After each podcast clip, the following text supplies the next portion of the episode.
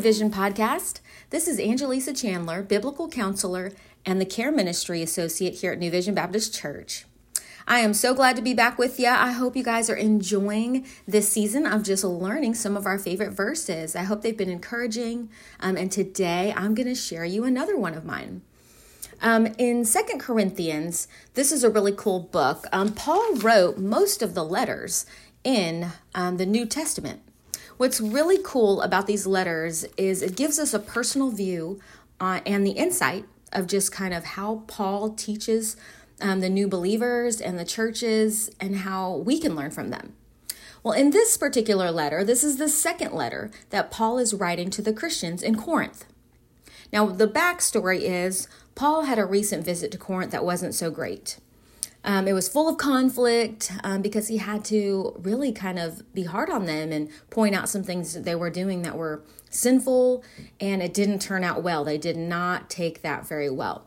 So there is some conflict between um, him and the Christians in Corinth. So he's writing them this letter to hopefully mend that relationship. He wants to let them know that all the things that he had to do on that visit were hard, but he was doing them from a place of love, and he really wants them to mend their relationship. So that's what we get to in this second letter. So, the second letter, he is giving his appeal to these friends um, that they kind of have a conflict with. Well, there's a particular verse in here that I really love. I'm going to share with you guys today, and it is Second Corinthians chapter 2, verses 14 through 16. I'm going to read it to you and then we'll kind of break it down, okay? I'm going to be reading in the NIV. Again, it's Second Corinthians chapter 2, verses 14 through 16. But thanks be to God who always leads us in triumphal procession in Christ, and through us spreads everywhere the fragrance of knowledge of Him. For we are to God the aroma of Christ among those who are being saved and those who are perishing. To the one we are the smell of death to the other the fragrance of life, and who is equal to such task? All right, guys, let's break this down. So, what are we hearing? What are we um, hearing in these verses? Is that one of the reasons? Again, there are some conflicts between Paul and the Corinthians, um, and one of the things is the Corinthians was kind of upset, and they think that Paul, um, he's just really not trustworthy because they they think that he told them that he would come back and visit them, but then his plans changed, and so he didn't come. And so now they're starting to second guess Paul and they're starting to second guess, well, he doesn't, he's not right with his word because he didn't show up when he said so. And we've all been there. We've been there with our friends, like, oh man, they said they were going to come and then something came up and we're kind of down about it. Well, that's where they were. And so Paul is trying to explain to them that his plans change not because he doesn't love them, but because of who he's really following. He does care about what they think, but he cares most about what God thinks, and he cares most about the ministry that God is leading him to. So he uses a really cool example um, of who he's following by giving them this picture of a triumphant parade. It's really cool because back in those days, you know, there were a lot of wars, there were a lot of things, but whenever there was a victory with a war, they would have a triumphal procession or a parade around um, the cities just to kind of give that victory lap, so to speak. And the person leading it would always be the person who is um, head of the army. And of course, Paul here is talking about Jesus, that he is the leader. And Paul is just following him through his triumphant parade throughout the world so he can tell everyone how Jesus is the victory over death. That's a really cool picture, right? So he uses this picture of this parade, but this particular picture I think is really cool because he uses the, this idea of an aroma of Christ. I love this word because isn't it true that aromas or smells, of course, our senses are really cool. This is the nursey nerd in me, so sorry. But our senses are really important, right? Like our eyesight, our hearing, our smell, our taste. It really brings things, uh, experiences, and memories to life. There is nothing like remembering something with a smell, right? Like a lot of you can remember so many sweet moments in life, like the smell of your newborn baby. That is such a good smell when you're just snuggling a newborn baby. You cannot um, ever forget that. Or maybe grandma's cooking, like you walk into her kitchen and you can smell those uh, delicious, savory smells from her kitchen, and you can just remember tasting her food and just such a great memory because of those smells. Maybe some of you guys can think of um, just a scent that your spouse has, maybe your husband's cologne or your wife's perfume. Um, just that scent of when they walked in the room or from their shirt when you like to snuggle them. It's just an amazing memory that you can take that really brings your mind to a, a certain place in a certain time.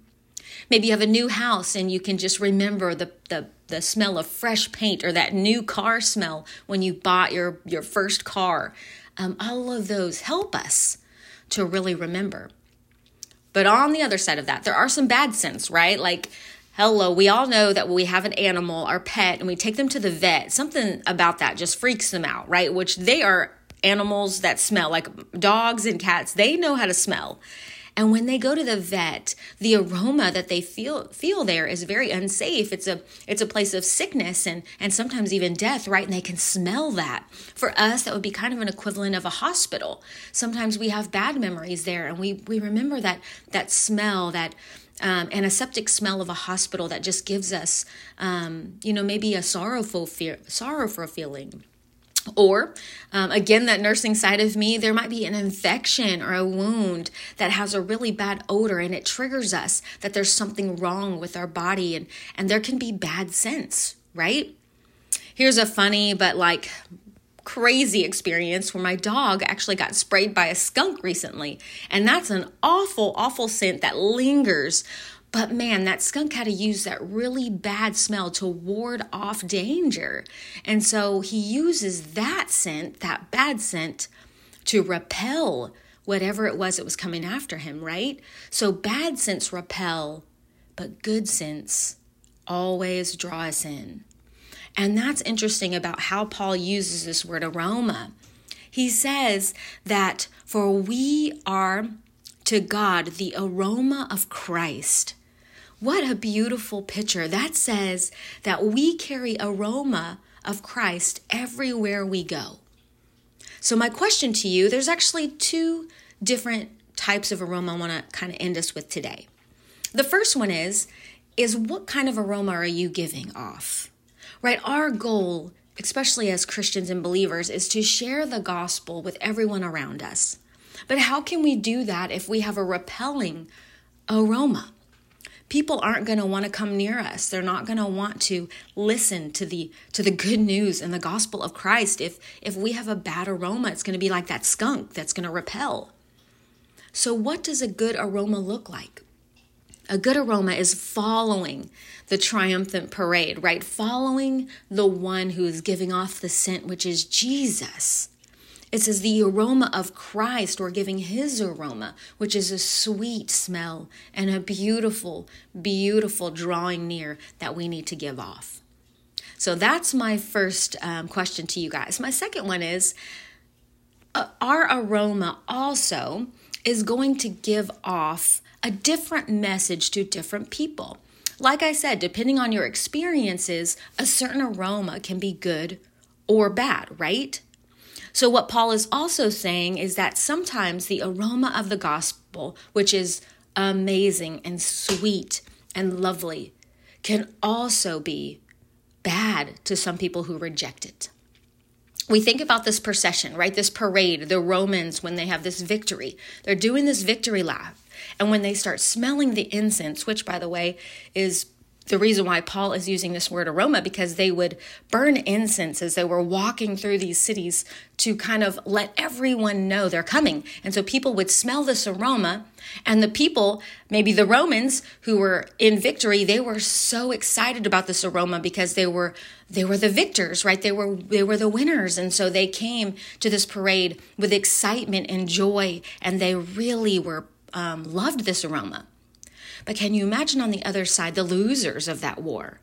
Right? The ones who were following in that parade that were prisoners of war that, that might, um, you know, be being led to slavery or death. What is that aroma going to remind them? It's going to remind them of death and, and destruction and judgment.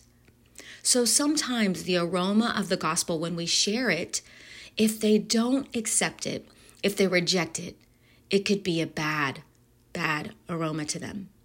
So what we hope is that the gospel will bring life to those who who actually hear it and they will accept it fully because Jesus says that this war is won for everyone and everyone can join the victory lap. But the ones who reject it, they're the ones that are going to be repelled. So we have to remember that as well because as we share, not everyone will think that our message is sweet. And that's totally up to the Lord, right? Like we're not the ones who save people, but the gospel does. So, guys, I just want to really um, hone in on this verse because I love it so much. It kind of reminds me, gives me two reminders, right? Like, number one, what is my aroma am I giving off? Am I being like Christ? Am I following him and obeying his commands? Am I giving off a sweet aroma where I'm loving people well as Christ calls me to love? That's the first reminder. And then the second is I am just going to share this victory with others, but we are not responsible for how they respond to it. So, guys, I just pray this is encouraging to you.